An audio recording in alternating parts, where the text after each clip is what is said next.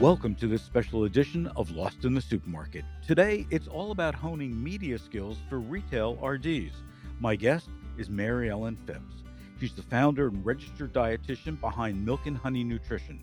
Mary Ellen has been living with type 1 diabetes since she was five years old, and she knows firsthand the impact that food has on how we think, feel, act, and move. And she also knows how to communicate it. She's a contributing writer, recipe developer, and content expert for several leading health and wellness organizations and gives expert advice for retail RDs on how to improve their on camera media skills. Mary Ellen, welcome to Lost in the Supermarket. Thank you for having me. I'm excited to be here. So, today, more than ever, in the wake of COVID 19, I'm seeing more retail RDs being called on to be the spokesperson to translate the science to both shoppers and to their C suite. So, I guess the, the first question that I have for you how important is it for retail RDs to understand the media? I think it's really important that they understand the media because it gives them a unique opportunity to get in front of their entire market. And when you can get a segment on a local TV station or maybe even a broader area, you're really kind of capturing that audience to give them a reason to come to your store. And what we often forget too is we live in a day and age of social media, but we forget about the power of traditional TV media as well. It's still, I firmly believe it still trumps any social media coverage anytime. So I agree with you. How do you get on local TV? Oh, so there's a number of ways. And I think the ways that I might have gotten on TV might differ slightly for retail RDs, but we can definitely use the same strategies. Um, TV producers are looking for unique segment ideas. A lot of stations, at least here in the Houston area, are now looking for segments that they can also duplicate as a blog post on their website. So the perk for a retail RD would be not only do you get the topic and your store on the news, but you also get permanent links on the station's website uh, in the form of a blog post. So it's by getting to know those station producers and pitching that way. Maybe you've got a special coming up in the store to feature a certain brand or a certain type of produce, and you want to, you know, do a fun like three ways to use X, Y, Z. There's a whole host of ways, but you need to have some unique topic ideas to kind of give the producer to work with. So, how do you get them to pay attention to you. I mean, they're they're getting pitched by everybody, whether they be a retail RD, whether they be just a layman. Everybody wants to be on TV. To your point, you know, how do you break through the clutter to attract their attention and have them book you? So, what a lot of people don't realize is TV stations are actually looking to get into grocery stores to film, but it can kind of be tricky because they don't have permission to just walk right in. Uh, so, one thing that I found in different relationships I have with stores around the area is if they know I'm the in for them, and it would be the same for a retail RD, uh, they might be more than happy to come into your store. They just need some ideas on what they want to, what different topics they want you to talk about. Um, and again, if you're pitching unique ideas as well, uh, they're going to be a lot more keen than people think to just come into your store and get to film these unique segments. That's a great point. What what mistakes when you look at other RDs on the air on camera? Um, what makes you cringe and you go, "Oh, I wish that what person would have talked to me beforehand and and they wouldn't have done this." Yeah, so I think there's there's a number of things, but these kind of go back to basic uh, media skills. And the first thing would be interrupting the host. Uh, so I do a lot of live TV, and I just cringe when I see people like cutting a host off or you know, maybe not really answering their question or something like that. So it, you kind of have to follow the lead of the host, and it actually makes it easier when you do that and just defer to them mm-hmm. because they're the one guiding the segment and they should be. So, number one, don't interrupt them. And two, when you're giving your answers, you need to remember whether it's a tape segment or a live segment, don't just don't be awkward i guess is the, the, the best way to put it. Like you're having a conversation i get it the cameras can, may make you nervous or you're not sure what to do with your hands or whatever uh, but odds are you feel way more uncomfortable and awkward than you actually appear. So the key is to just keep in mind that you're having a conversation and your goal is to communicate about the brand you want to talk about or the store you want to talk about uh, and so just be conversational. And then i think the other thing is going off script. Just the third thing was don't go off script. If they've given you things they want you to talk about, make sure you stay with that. And, you know, I think it's easy to say, here's some tips, but let's say somebody's been doing this for a while, they keep on making mistakes. Are there any tips that you could offer them on how to get better? Uh, yeah, I think film yourself. Uh, if you're not already doing that, practice in front of your mirror at home. Film it and watch it back. Uh, that's kind of a lot of us will cringe at ourselves when we do that, but it's a great training hmm exercise to see, you know, maybe you're talking too fast. That's something I do, as you probably can tell as you hear me talking, but uh, maybe talking too fast, or maybe putting in those little filler words of um or like or whatever those may be and then uh, other things that people might do is if you play with your hair, things like that. So filming yourself is kind of, in my mind, has always been the catch-all of you really kind of see everything that you wish you weren't doing. and a great basic foundation that if you can get in front of yourself or your iPhone and film yourself and get really good at it, you're going to build up your own self confidence as well. Correct. And it just, yeah, it just gives you the the courage to do it once you get to the TV station. One of the things that I hear a lot about and and being doing what I've been doing for as long as I have and being quoted whether it's on TV or newspapers, magazines, even on the web, you know, the whole idea of a soundbite that you can be very pithy and you know that becomes something that you know they use over and over and over again. How does somebody train themselves to think in terms of sound bites, yet alone talk in terms of it? Oh, memorization is key because you have to, these may sound like off the cuff things that people say all the time, but these media dietitians, they have these things down pat. And because you want to say things that people will remember you for, you want it to be easily recalled in their memory. And I think the same is true for retail RDs, whether you have a store slogan or you have sayings that you put up around your store for different areas and different types of food. You need to have these little pieces of information ready to go that people can remember, whether it's health related or brand related. But just memorizing them, I think, is the first step. Give me an example. What's a great soundbite for you? Uh, for me, so uh, just my personal one is I'm Mary Ellen Phipps, the founder of Milk and Honey Nutrition, where I use fat, fiber, and protein to balance blood sugars. And like when people ask me what I do, that's what I say. So anytime I go on air and they welcome me, I, that's what I say right off the bat. And so I want them to remember me as the fat, fiber, and protein girl. Uh, and so it's easy for people to recall. So let's say we're talking about a particular product in the supermarket, a particular brand. Give me a soundbite example for a brand. Okay, so uh, Simple Mills is a brand I've worked with a lot and love their products, and they're known for the fact that they're, you know, gluten free, dairy free, uh, but they don't necessarily brand themselves in a certain diet type. And so you can say like healthy living for less, or you know, classic food without the junk. Uh, and I'm sure they have their own in-house uh, sound bites that they use as well. But gluten-free snacking options, different things like that. But you definitely want to keep it to about 10 words or less. Okay, I'm a producer. I've booked you for a live TV segment. How are you going to prepare before you come on?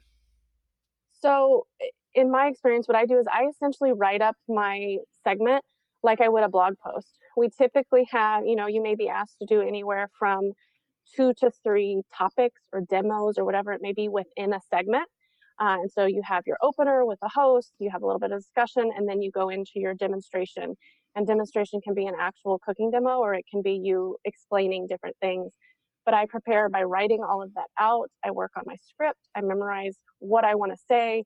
I make sure I have all the products I need and all the food uh, because you will have to bring all of that to the station or whatever location you're filming at. Um, and make sure that you know your brand names, you know what you're talking about, uh, and that you have potential questions from the host of what they're going to ask and know what your answer will be. And and this probably is going to sound like an awkward question, you know. Uh, as the producer, I've called you, I've booked you, I've told you I want to talk about gluten free, whatever. What are the type of questions that you should ask the producer before you get there? Or is, is that, you know, don't cross that line because they might cancel you if you ask the wrong question? No, I think you definitely need to ask questions. You absolutely have a right to, and I think most producers actually appreciate that. Uh, you, so the, some of the things that I always ask for are, are there things you absolutely don't want me to say? And this usually comes from a perspective of like competing sponsors. You know, Mhm. maybe the show has a sponsor, and so they don't want you talking about the competitor of the sponsor. So, or things about different things about the TV station. So you always ask if there's things that and topics you should stay away from. You ask who the target audience or the main audience is uh, listening to the broadcast because you want to make sure you're talking to them. If the primary people watching the broadcast at the lunch hour is retired people at home, you don't want to be talking about you know what can millennials do in the workforce kind of thing. Right. so you want to know your audience. Yeah, exactly. Yeah. Know your audience. Know what not to say when you go in, and know the length of time you have to talk. Uh, and so, like, let's say that your segment is going to be six minutes. You need to plan for what you'll do if they tell you, "Oh shoot, we only have five minutes," or oh, we have a little extra time, we're going to stretch it to seven. You need to plan for contingencies on how to expound your answers or how to shrink them down. What about what to wear? Oh, that's a good question. So, this can kind of be some people don't like to talk about this because it sounds superficial or whatever, but I am a firm believer in you dress you dress for success and dress to do your best. You want to make a good impression. You want people to see you as this warm, and encouraging figure, but also an authoritative person on nutrition. So, first thing is you're going to be standing next to TV hosts and who have their hair and makeup professionally done every day. right, right. Go if go get hair and makeup done. Just invest in it. Um, write it off as a business cost. Uh, I would highly recommend that. I've been in that situation where I didn't, and people can tell. and uh, and then as far as what to dress, the station will usually give you directives, and if they don't, that's another question to add to that list of things to ask the producer. But typically, it's don't wear white, don't wear black, and don't wear busy prints. They like solid colors, you know, solid bright colors. So like pink, blue, green, red, all of those. A lot of times they love if it's like a holiday themed around a certain time of year. They love like, you know, in March I wore my green blouse because it was for St. Patrick's Day kind of thing. So different things like that. They actually really love that when you do that.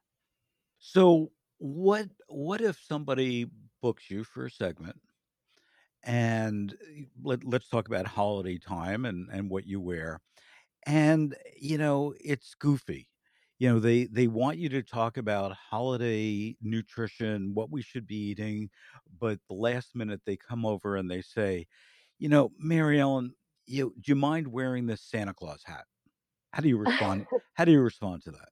If it's if it's something I'm comfortable with, I would say absolutely. Like I don't. You you always have a right to say no, uh, but I highly encourage you. Like don't be afraid of feeling goofy. Think about the times when you've watched the news and the most entertaining and engaging segments are usually because they're doing something silly, uh, and it also speaks to the tone of the show. And you know, there's more casual news shows and there's more serious mm-hmm. news shows. And so definitely be in tune with that. And you just, you kind of got to be flexible and go with the flow. If they want you to wear a Santa hat and you're okay with it, by all means, go for it. Now, let's talk about social media. You, you know, you had mentioned the TV is still very, very powerful. Um, and a lot of RDs have have just said, okay, social media, it's sort of easier. I can do it. They're doing Facebook Lives, they're doing IGTV. What are some of the best practices and, and tips that you've got for those platforms? Yeah, so I can speak primarily to uh, Facebook and Instagram because that's where I've built my business uh, or the majority of my business. And I think there's a couple key takeaways in that video content is huge. You mentioned lives, um, whether it's a live or a recorded video, that kind of informal, looks like you did it on your iPhone, casual, fun video is what tends to do great across the board. Um, we're seeing less and less of these perfectly produce and scripted videos. Uh, for whatever reason, the social media algorithm, algorithms don't tend to give them as much traffic. Um, whereas these more like giving a virtual tour through the store on a Tuesday afternoon kind of thing, you might see a lot more traffic with something like that. I also think, again, you need to know your audience. You need to look at those back end insights and see who are the people that are primarily looking at your social media content and speak to them um, and make sure you're targeting your messaging towards them.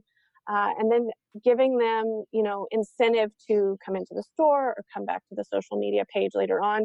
You don't ever want to leave someone on social media wondering what to do next. You want to give them a call to action, a very clear and concise um, CTA, as we call them, and uh, just make sure that they know what you want them to do, whether it's to come to the store, to use a coupon, go to the website, download the app, whatever it may be and that's part of it the first part you know putting together a Facebook Live, being interesting, doing all the things that, that you've been talking about.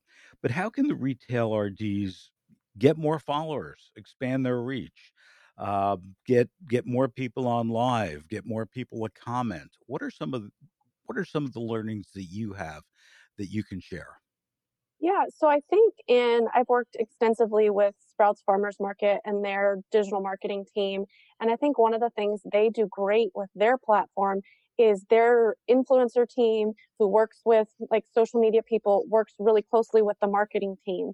And so you've got marketing experts who understand the back end really well. So to a retail RD, you know, working in a store or maybe at the national level, in the corporate office, I'd say get with you got to get with the marketing team because they understand the back end of this and how you know you have a topic you want to talk about but they can help you frame that in a way that's going to reach more people on social media whether it's a new hashtag strategy or the time of day to post or the frequency of posting uh, there's we could go on and on about the number of things that impact how many people see something uh, but i definitely it probably sounds like a cop out but my advice would be to go to the experts in marketing because they know this. And I know your store has the employees who know how to do this. I'm going to put you on the spot here. What's the worst thing you ever did on Instagram? Oh, um, worst thing, like most embarrassing thing? Most embarrassing, just when, when after you did it, you came back the next day and you said, "Oh no, why did I do that?" Okay, I so probably is engage with the haters.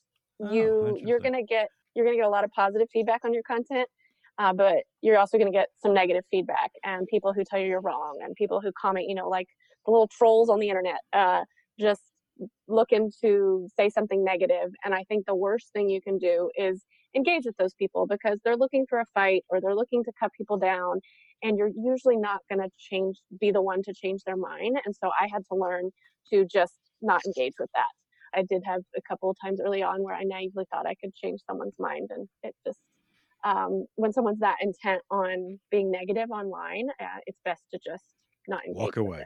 Just walk yep. away. Yeah. So you know, these days, um, some retailers and certainly uh, retail RDs work very closely with brands um, in in a paid way to promote right. their products.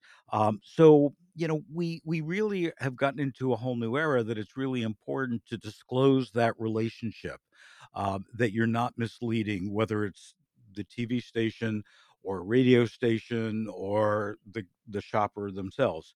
How do you do that effectively to make sure that that the paid client um, gets their fair due, uh, gets their message out there, and you disclose what uh, what you're doing and that you're getting paid. So, as many people know, the FTC has a whole host of guidelines around social media and what is the correct way to disclose sponsorships. And this can be in the form of like hashtag ad or hashtag sponsored or in partnership with. And it's, you know, always follow those. Any brand that asks you not to follow those, you need to run far, far away from. Uh, but then when it comes to TV, it can get a little bit trickier. And unfortunately, we see people being a little bit, or not a little bit, a lot bit unethical about how they do this. And so it's very important that you clarify with the producer of the show if you're working in a sponsored capacity, you know, like a brand is paying an RD from a store to be on the, the segment, or if the brand has paid for extra exposure. And again, this go, really goes back to the station might have a policy on they are or are not okay with the, the sponsored placement, but then also it could interfere with potential sponsors of the news hour or something like that. So you want to make sure you ask those questions. But if it's okay, the best way to disclose, and the producer says it's okay, is on on air. You just say, you know, I'm so excited to be working with XYZ. I'm so excited for our partnership with this. Uh, and then you also want to make sure that if it's, like I mentioned earlier, if it's shared on the station's website as like a blog post or you're sharing it on social media later, you want to add the disclosures in there as well. Well, Mary Ellen, you certainly are the expert and, and have some great tips for us. If other retail RDs want to get in touch with you, want to see your work, want to get smarter by talking to you, how can they get in touch? Yeah, so you can always visit milknhoneynutrition.com and fill out that contact me page. It goes straight to my inbox. And I've also just launched a course in collaboration with another RD called Rise to the Top How to Stand Out Online as an Expert. And it's tailored specifically for dietitians to teach you how to grow your social media following, translate that into working with media and brands, and really just kind of help dietitians rise to the top. And you can go to milknhoneynutrition.com slash get started for more information on that. That's great. And I also just want to point out that Milk and Honey is M I L K N H O N E Y nutrition. It's not the word and. Well, Mary Ellen, thanks so much for joining us today on Lost in the Supermarket. Thank you for having me.